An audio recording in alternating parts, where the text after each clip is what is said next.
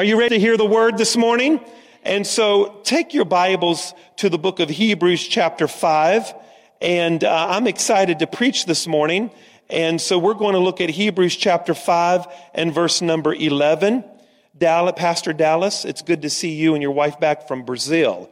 And so we celebrate you coming back and the ministry that's on your life. Uh, Hebrews chapter 5 and verse number 11. If you're there, say, I'm there. Of whom we have much to say and hard to explain, since you have become dull of hearing.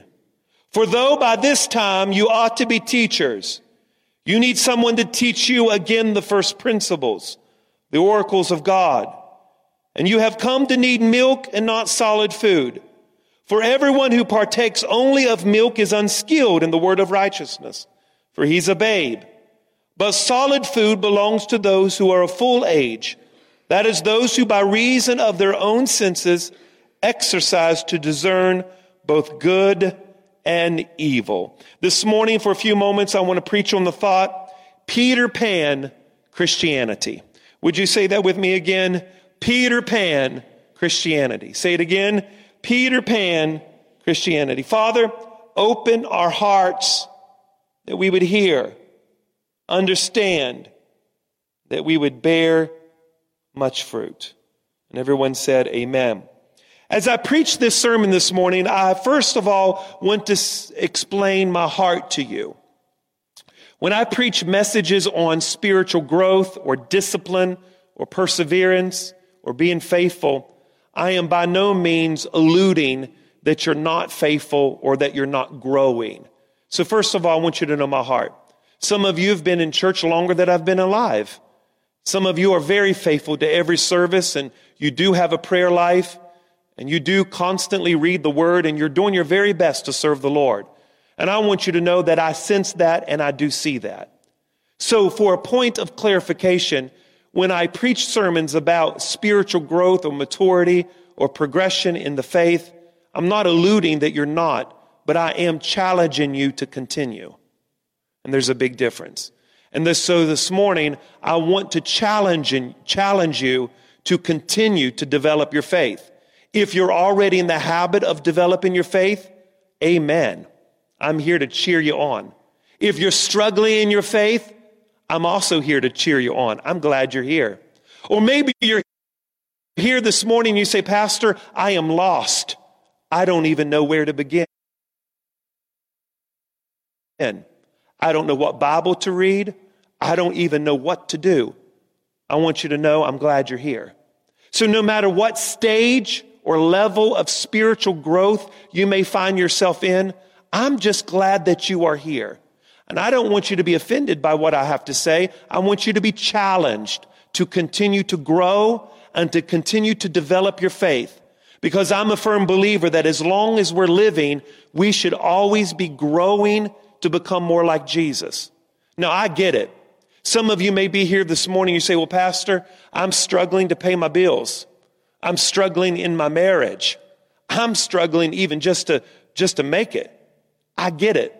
Life sometimes can be difficult and life sometimes can be very challenging, especially when you have all of that on your mind and then you try to come to church. Have you ever went to church before and you can't really get focused because you're thinking about your family, you're thinking about how to pay your bills, you're thinking about how to make it. You know, maybe you had an argument with your spouse before church. You know, I don't know, but your mind is so cluttered with things you can't get focused. And I want to let you know that what I have to tell you this morning is very, very important because I believe it can help you even in those struggles. It can help you in those struggles. If you will open your heart and be very inten- uh, intentional about listening, I believe that this sermon can help you in every aspect of your heart. But if you're sitting there thinking, man, I can't wait to get out of church because I gotta, you know, I just, you know, my mind's distracted. I'm really not into it. Well, guess what? You probably won't get anything out of the church service. So I encourage you this morning, put your heart into it. Whatever you do, put your 100% into it. And I've used this analogy before, but it's an important analogy, and I think it's relevant to what I'm saying. If I hold up a bottle of water to you, And, and, and I say to you that this bottle of water says that it's 99% pure water and 1% sewage. You probably wouldn't drink the bottle of water because it needs to be 100% pure water. You see, in essence, in whatever we do, you need to put your 100% into it, all right? If you're going to get a return out of it, let's put your 100% into it. You give me a bottle of water, brother? Amen. Thank you. So, I want to first start saying that what does it mean to have a Peter Pan Christianity? Now, often in my sermons, I've used this title before, Peter Pan Christianity. I've used it before. But as I have studied, especially in the book of Hebrews, there's a few things I want to point out. And so concerning this Peter Pan Christianity, uh, years ago, years ago, there was a man by the name of J.M. Barrie. He wrote a play, a fictional play called Peter Pan. Well, that play uh, eventually uh, Walt Disney got a hold of it and they turned it into a popular series of a children's movie called, obviously, Peter Pan. And obviously, in several years, several other movies have been made about Peter Pan. One of them called The Hook. Uh, and so I think all of us is familiar with this children's story called Peter Pan. And one of the famous lines in Peter Pan is uh, the, the little guy who stood up and said, I don't want to grow up. Peter Pan lived in a fantasy world and he said he didn't want to grow up because he lived in a world filled with excitement and fantasy. And if you think about it, I think that sometimes if we're not careful, Christianity can become like Peter Pan. We don't want to grow up. We want to live in a fantasy world and we want to deny reality. We don't want to face conflict. We don't want to face our issues. We want to kind of just avoid some things and live in a world where we try to avoid things and not really press through and challenge ourselves. And so this morning, I want to challenge, your, challenge yourself to reject the idea of the Peter Pan theology and reject the idea of the Peter Pan Christianity and let us press on to spiritual development and maturity. I think that this is relevant, especially for today, because starting this Wednesday and next Sunday morning, we start our fall semester of Growth Point. You say, well, Pastor, what in the world is Growth Point? The point is growth, growth point. We want you to grow. And twice a year we have semesters where we offer some classes for you to grow. And so you just watch that video. And so as I preach this morning, I want to challenge you to sign up to Growth Point this uh, semester, this coming Wednesday night at 6.30 and next Sunday morning at 8.30. If you can't make it on Wednesday night, we want to challenge you, challenge you to grow. Grow where? In your head. Because our mission is to grow in our head, our heart, our hands, and our feet. And one of the ways you can grow is by attending Growth Point so you can grow in your head and learn more about the faith. And I will talk about that later. So how can we reject this Peter Pan Christianity? Do you know there was a research done several years ago by George Barna that said this, that 92% of the American population owns a Bible. Now that's a high percentage. 92% of Americans own a Bible, which includes atheists, agnostic, people who are non-religious. People are usually familiar with the text called the Bible. And so 92% of people own the Bible. Whether they read it or not, they own it.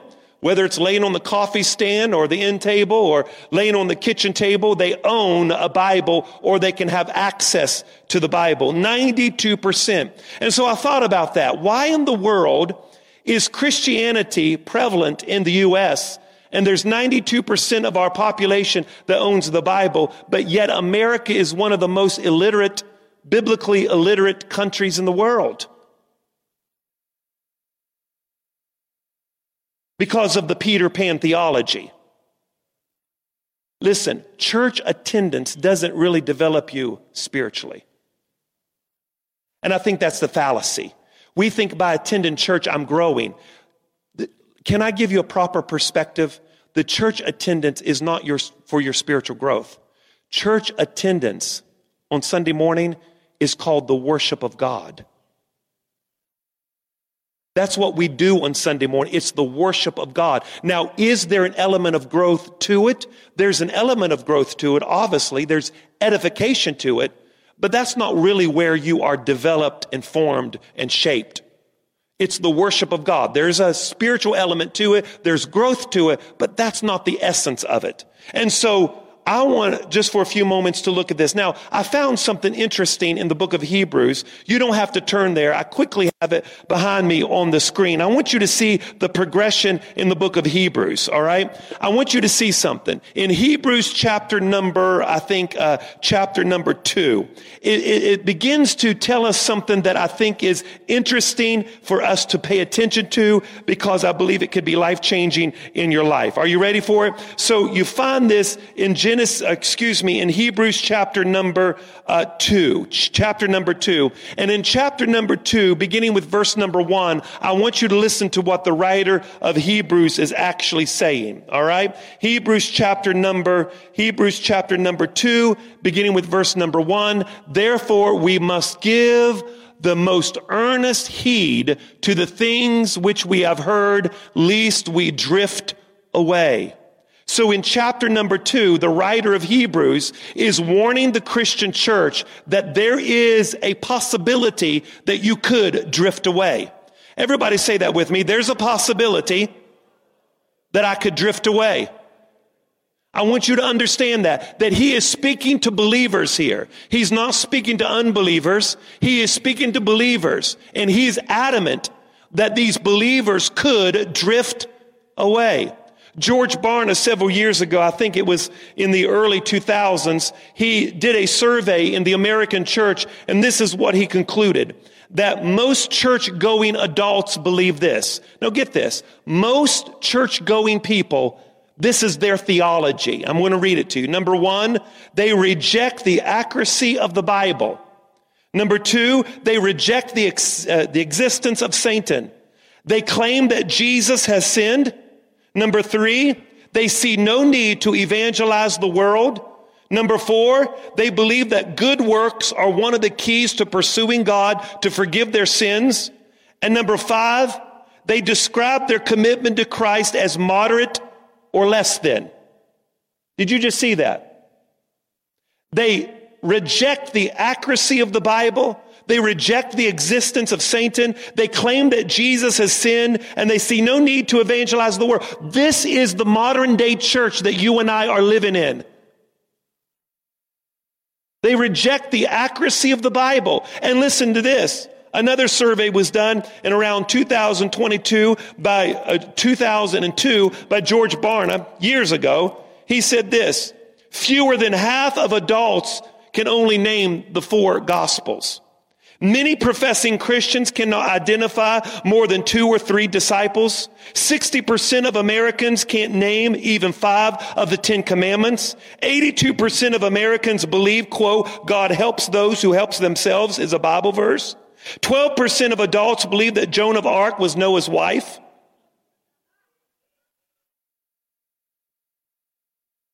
A survey of graduating, I don't know if they have a survey of graduating high school seniors revealed that over 50% thought that Sodom and Gomorrah was husband and wife. My friends, we are living in perilous times, but we're also living in exciting times. We have an opportunity before us to evangelize the world and disciple the world. So number one, I want you to see here in, in chapter two of Hebrews, he says to the believers here, I want you to be careful that you don't drift away. Everybody say drift away. Everybody shout drift away. Drift away. There is a potential that if you don't, you could drift away. I like this, what this commentary said by D.A. Carson. Listen to the words by D.A. Carson in his New Testament theology, systematic theology book. He said, and I quote, people do not drift towards holiness. Apart from grace, they're driven by effort.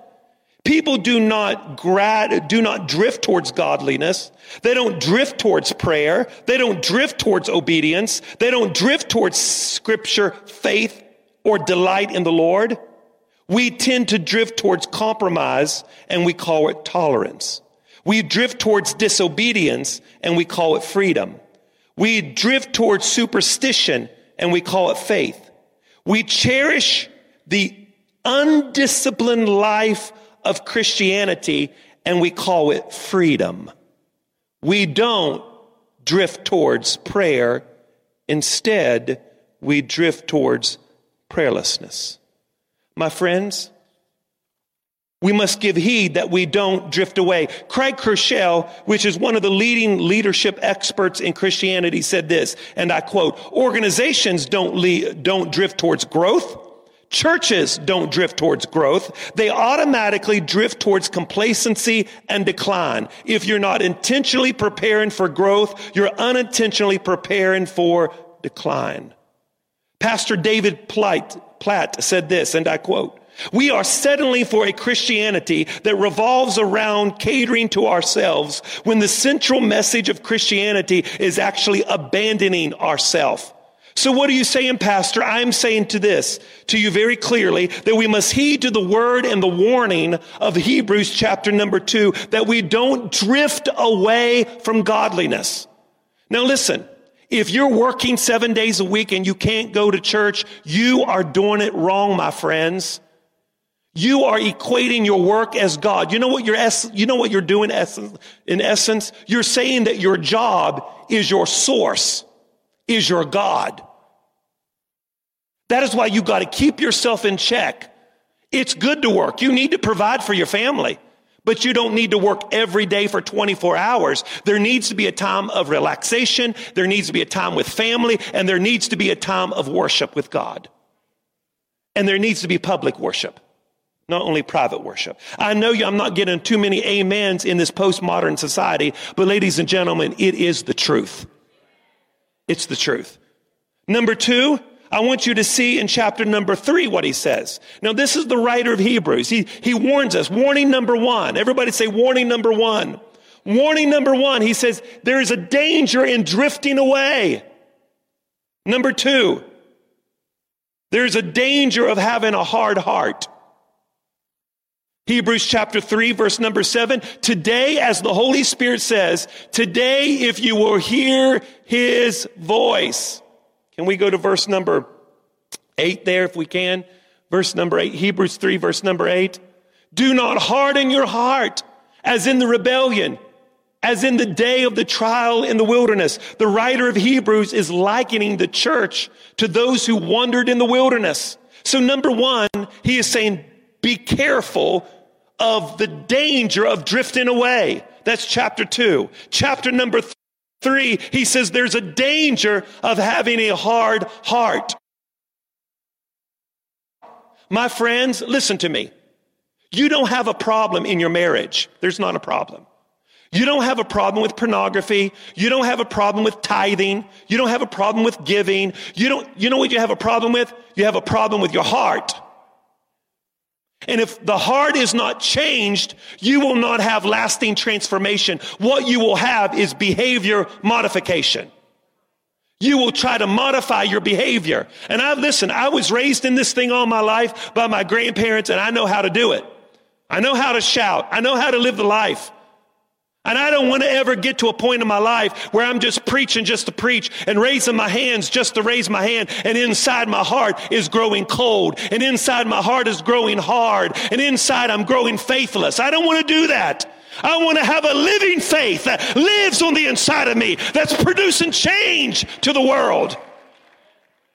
And I want to say this and I want to say it loud and clear that you are not a Christian for yourself.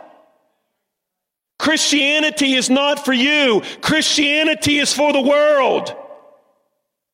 You're not a Christian just to be a Christian. And some of us have the mindset, boy, I just need to make it through the day. And boy, I just, boy, I just, boy, if I can just get the victory. It's good. You need to, but you have to understand you already have the victory. And the reason that you are saved is so that you can bring other people into the kingdom. Do you know what happens? Do you know the greatest feeling in the world is when you invite somebody to church and they come to Jesus and they get saved and you walk with them and you invest into their life and you sow into their life, that is one of the greatest feelings you could ever have is leading somebody to Jesus. That's the greatest feeling. And I wanted you to hear my heart this morning. It's a heart problem. It's a heart problem, folks. I don't want to live that way. And the book of Hebrews says you got to be careful that you don't drift away and you got to be careful you don't have a hard heart. That we can come to church and raise our hands and sing our songs and we can serve and yet our heart is hard towards God and people. You got to be careful. He says, beware that your heart don't get hard. Danger number three in the book of Hebrews, chapter four. Chapter four, Hebrews chapter 4 verse 2, he says this, for indeed the gospel was preached to us as well as them, but the word which they heard, it didn't profit them. Not mixing with faith in those who heard it. Did you hear what the writer said? The writer said in, in chapter 3, he says, the people in, in the wilderness, they heard the word, but they didn't mix it with faith. And so therefore it didn't profit them. And that's what's happening in our churches. We're coming to church and you're hearing a good word. We got good preachers. But it's not changing anybody in the church seats because we're not mixing it with faith. We are hearing a dead word. We're living out a dead word and we're living a dead life because you don't just gotta hear the word. You gotta mix it with faith. You gotta believe the word. This is not something that we just preach, it's something that we actually live. And so that's the danger of a faithless heart. So, number one, you have the danger of drifting away. Number two, you have the danger of a hard heart. And number three, you have the danger of a faithless heart. A faith that is not mixing the word of God with faith. Pastor, I don't have the money to give. You do it by faith. I don't want to serve. You do it by faith. I don't want to worship. You do it by faith. I can't see God. You do it by faith. I don't feel God. You do it by faith. This is a faith walk. It's not about how you feel. It's faith. Number four, the danger of spiritual dwarfism. Lastly, he's almost when he goes through these, and there's, there's so much more I could deal with, but chapter number five, he makes a statement that I find interesting. He says, because these people have drifted away, because these people have hard hearts and no faith, they're spiritually stunted in their growth. Now, I'm not talking about salvation here. I'm talking about spiritual growth. Because I believe you can can be saved and love Jesus and yet be stunted in your growth.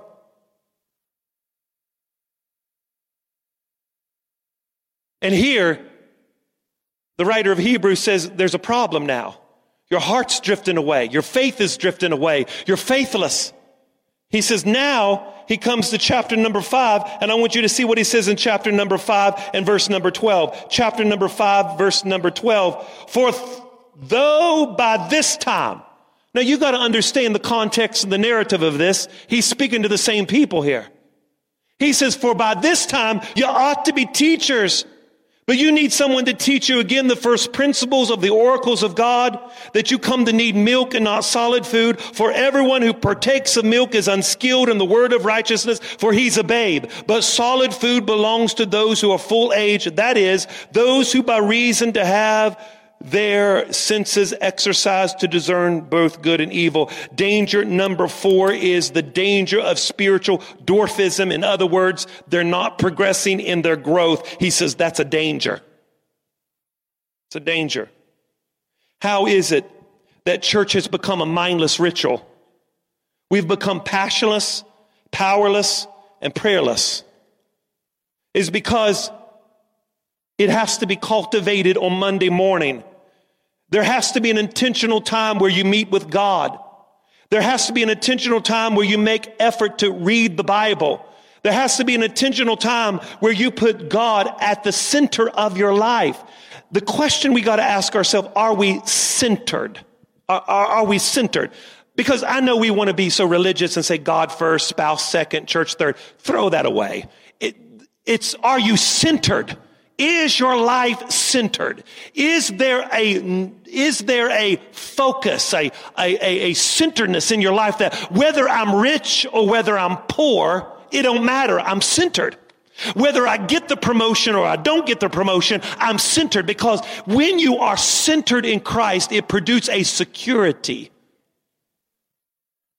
It's kind of like this. Jesus is uh, the airplane and Jesus is hovering over your heart. But Jesus can't land on the soil of your heart because you got too much clutter.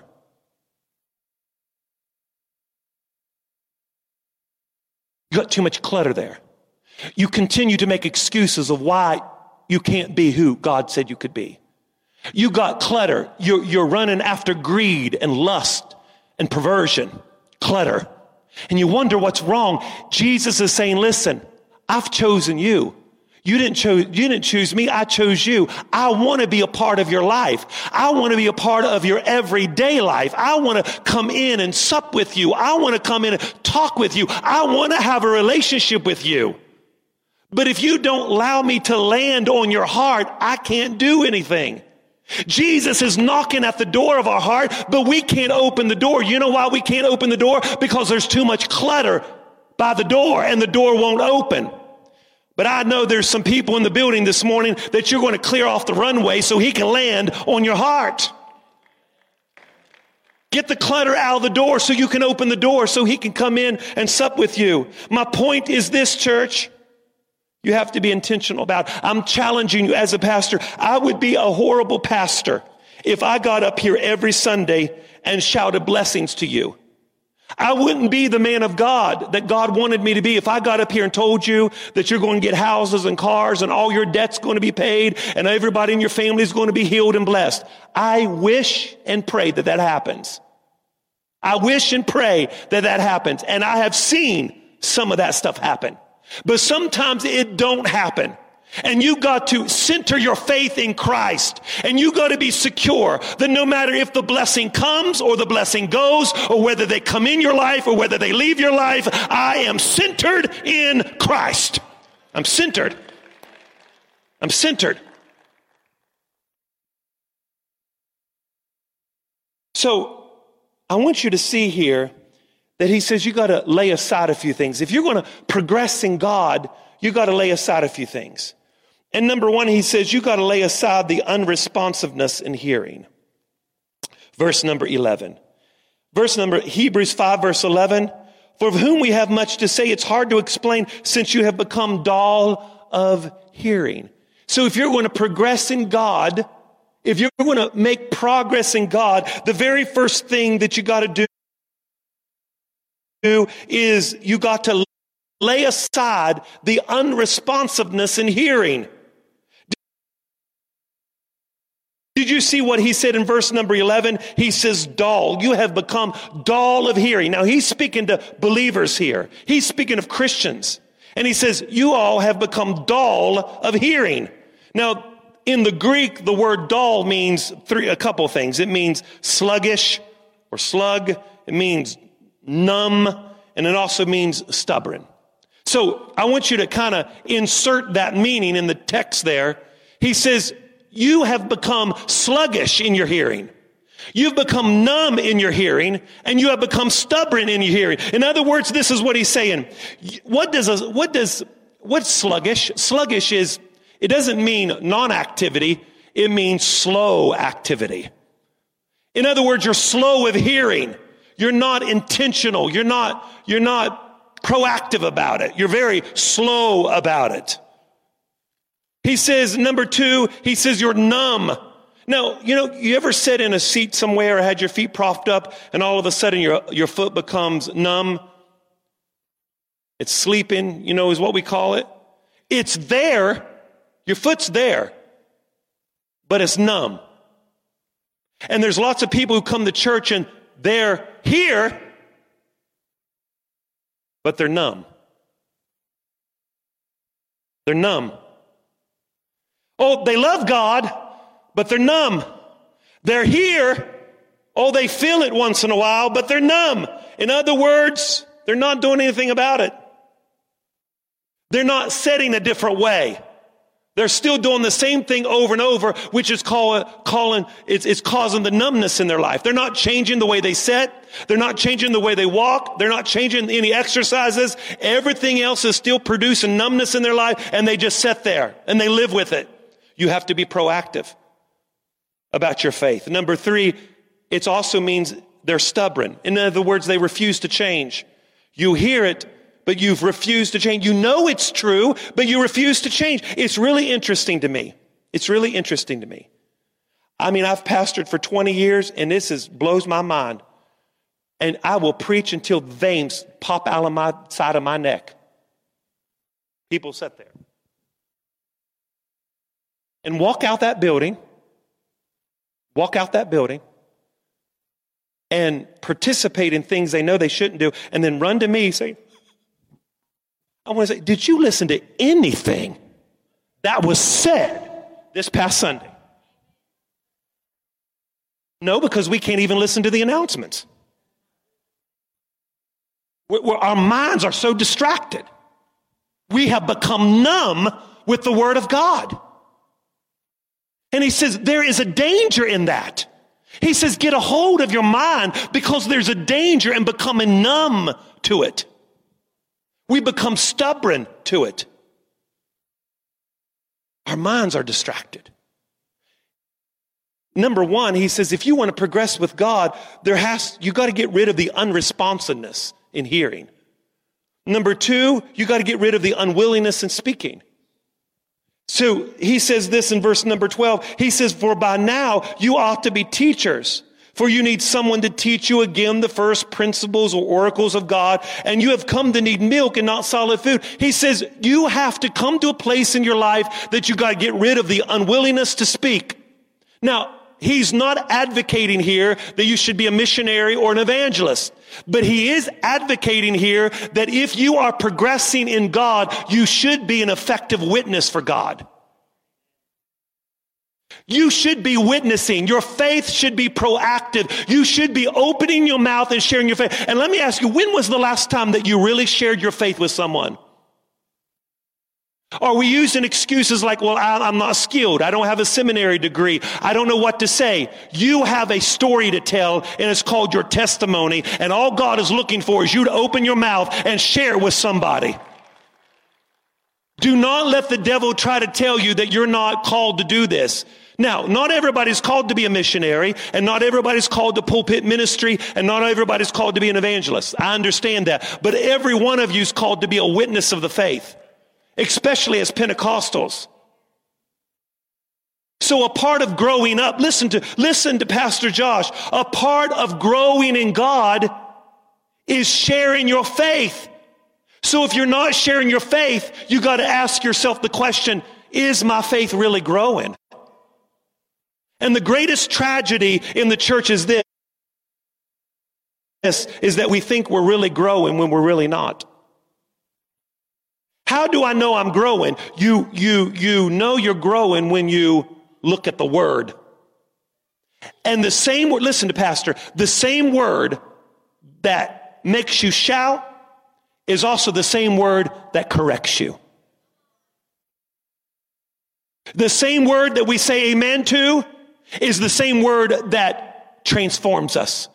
He says, you got to be careful that you don't fall away. You got to be careful you don't have a hard heart. You got to be careful you don't have a faithless heart. You got to be careful of spiritual dwarfism.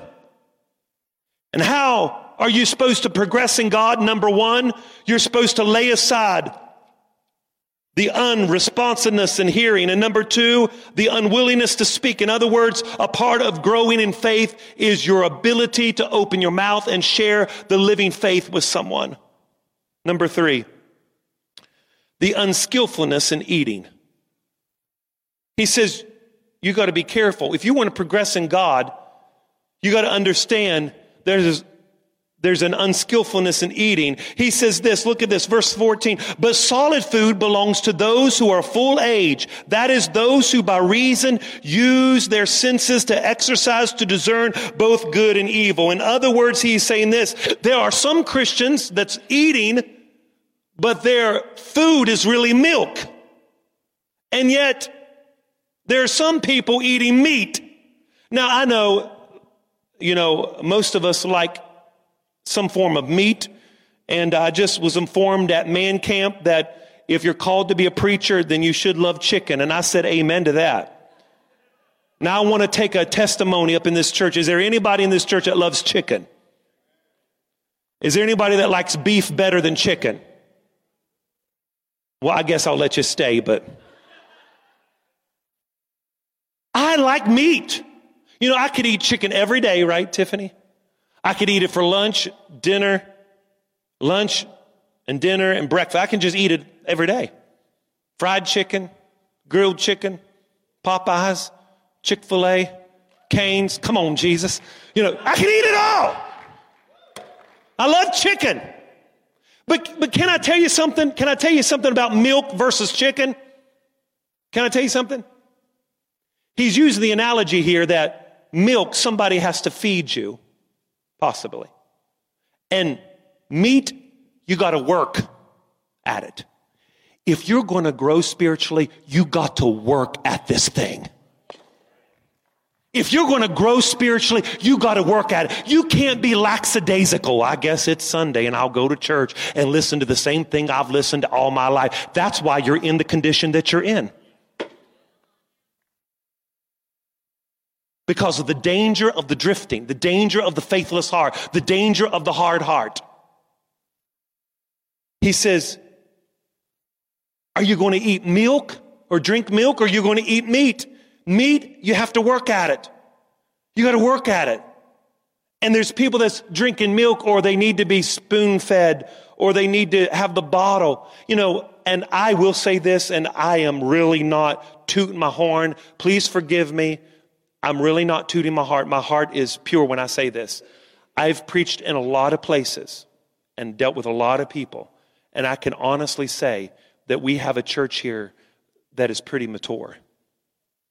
And we have a lot of people who are very mature. And we have a lot of people who love Jesus and hungry to grow and learn. We had 80 people go through Growth Point, and all it was was a class to learn. That shows that this church is progressing.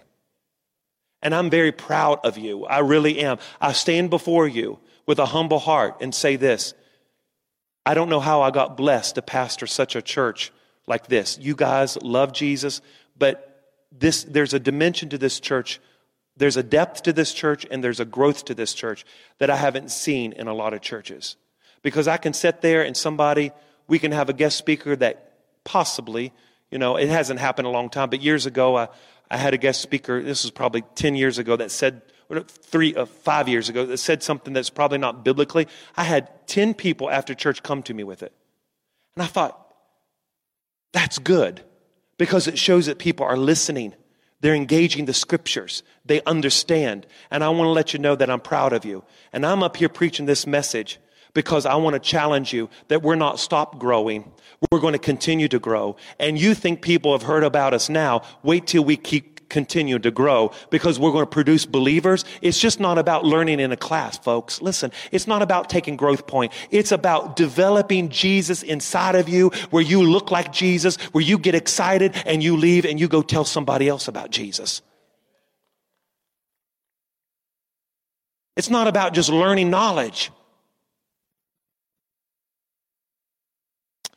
Dr. C.L. Curry which is a, a, a professor at a university, said this I quote, I don't care how high your religion makes you jump. Just make sure you learn how to walk straight when you come down. Dr. Day, Dr. A.W. Tozer, in his book, gives characteristics of what it means if you're progressing in God. How do I know I'm progressing in God? How do I know I'm growing? Number one, you are more interested in holiness than you are happiness. Because you know what children will do? Children are more prone to have a good time than they are about living right. They want to play with their toys, they don't want to share with their sibling. Holiness. You see? How do I know I'm progressing with God? There's a deep seatedness. There's a, there's a conviction on the inside of me that I want to live right for God. Number two, A.W. Tozer said in his book, The Second Characteristics, you're more interested about giving than you are getting. Number three, you care more about serving than being served. Number four, you care more about acceptance than the avoidance of discipline. See, I want you to ask yourself those questions. Let me review those questions in closing. Number one, are you interested more in holiness than happiness? Do you care more about giving than getting? Number two, are you more interested about being served than serving? Do you care more about being accepted than the avoidance of discipline? Those, those are challenging questions to help us keep pushing towards Jesus. Keep pushing for Jesus. You say, listen, this is the hallmark of my ministry is discipleship and growth. Why? Because folks, as a pastor, my heart grieves all the time. It grieves more than you could ever imagine. People shout, fall on the floor, and I, I can do it. I love it. But they won't be faithful. They won't read the Bible. They still act the same way on their jobs. They still have the same attitude. And I, I give people grace because when you get saved, you need a lot of grace. But after you've been in the church for 30 years and you can't be faithful and you can't serve and you can't tithe and you can't give and, and you're always, you have so much clutter that the, that, the, that the plane can never land on your heart, something's wrong somewhere. Something's wrong somewhere. Well, I'm preaching real good after coming back.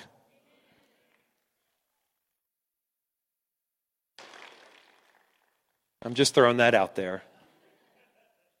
Do y'all still love me? Do y'all see my heart? I want you to grow.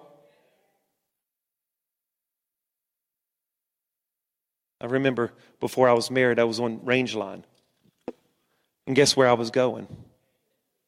No, Canes wasn't there, folks. Canes is a recent development, thank God. I prayed it here. And I'm also playing, that's, there's another chicken place I'm praying. Slim's Chicken, is that a place? Yes, Slim Chickens. I'm praying that it comes to Joplin in Jesus' name. But the Lord answered and he's sending Crumbl cookie. Yes, Lord. Somebody shout amen.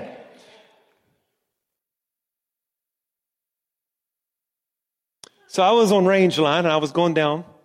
This is years ago. This guy ahead of me, and I was getting impatient, you know. I was probably wasn't driving correctly, but you know.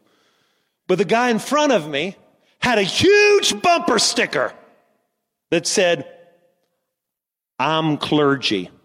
And then un, on the bumper sticker had a, like a chain. It was it, the bumper sticker was like a, a chain that had a cross and says, I'm clergy.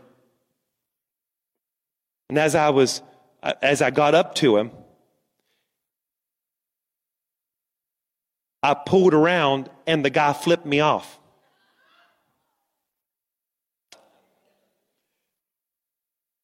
Now, maybe I was on his bumper, but it proves the point. If you want to flip somebody off, take off the bumper sticker.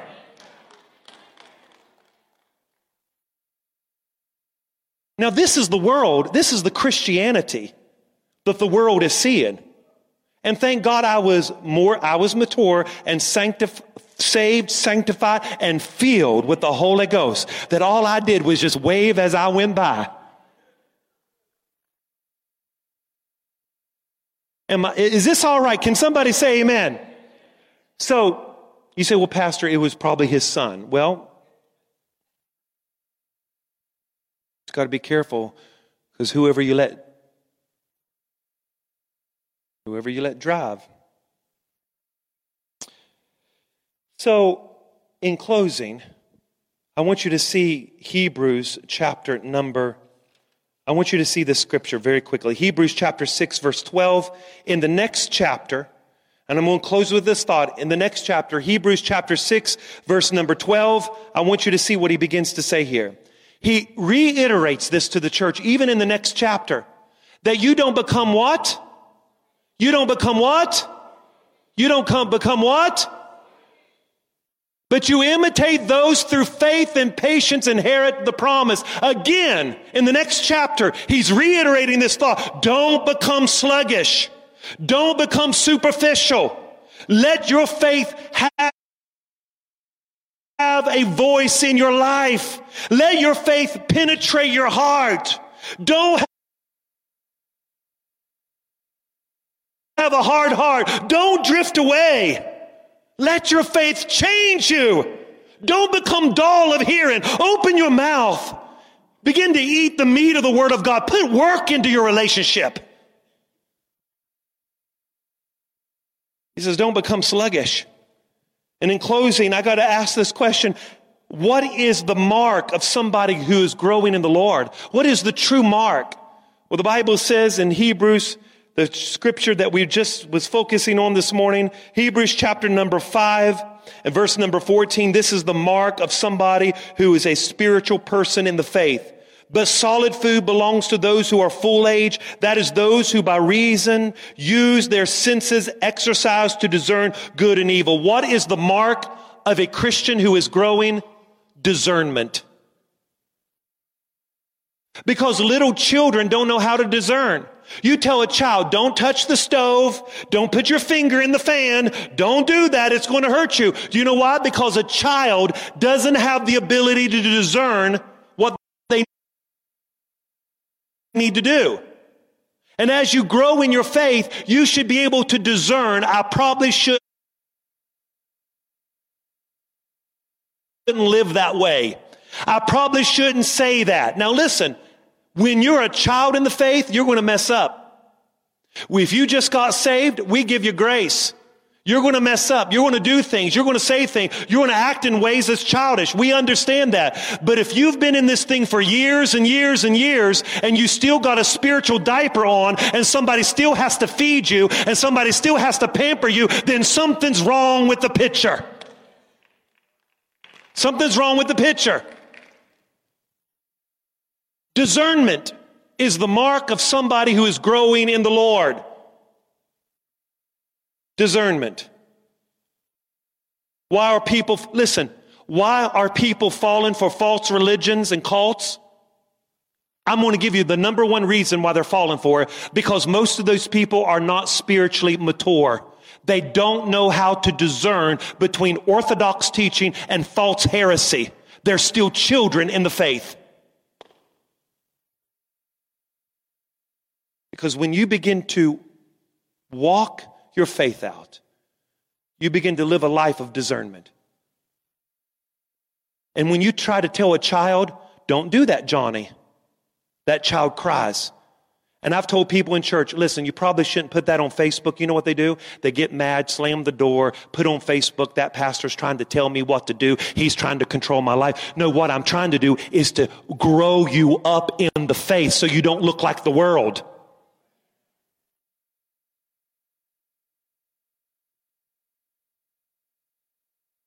We don't do it disrespectfully. We do it with honor, love, and respect to push people and challenge people to be better. You see, I want this church to be a model church of growth. I want other churches to look at us and say, What are you doing differently? Why is there such maturity about your church?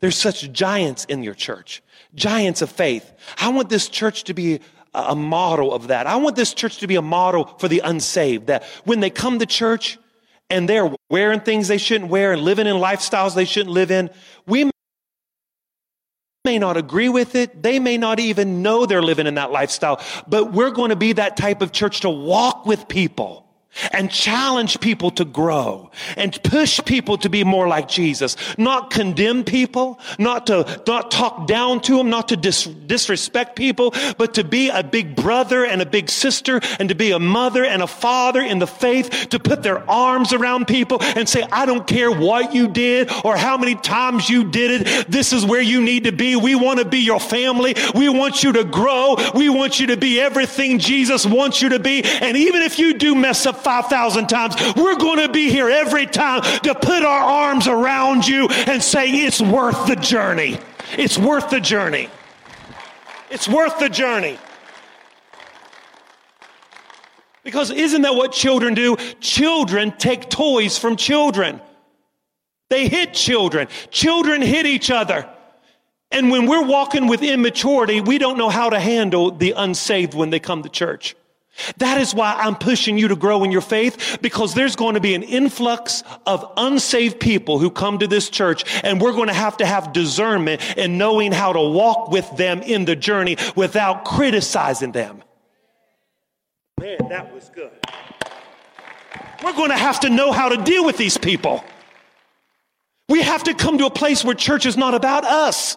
It's not about the songs we sing. It's not about, it's, church is not about a shopping cart where I come to get what I need, but church is about a shovel. I've come to work. I've come to build the kingdom of God. I've come to, church is more. You see, you see my heart this morning, church? You see, as we grow in the Lord, as we grow, we need to learn how to know how to deal with the unsaved. Because if not, we could hinder we could hinder it. And we don't want to hinder it. We want every unsaved person in Galena and Joplin to pack this building out. And I want the rest of you who have been in this church a long time to step up and start mentoring people and start putting your arms around people, start speaking life into people. Say, I believe you. It's okay if you struggle. I'm going to be with you on this journey. I'm going to be with you on this journey.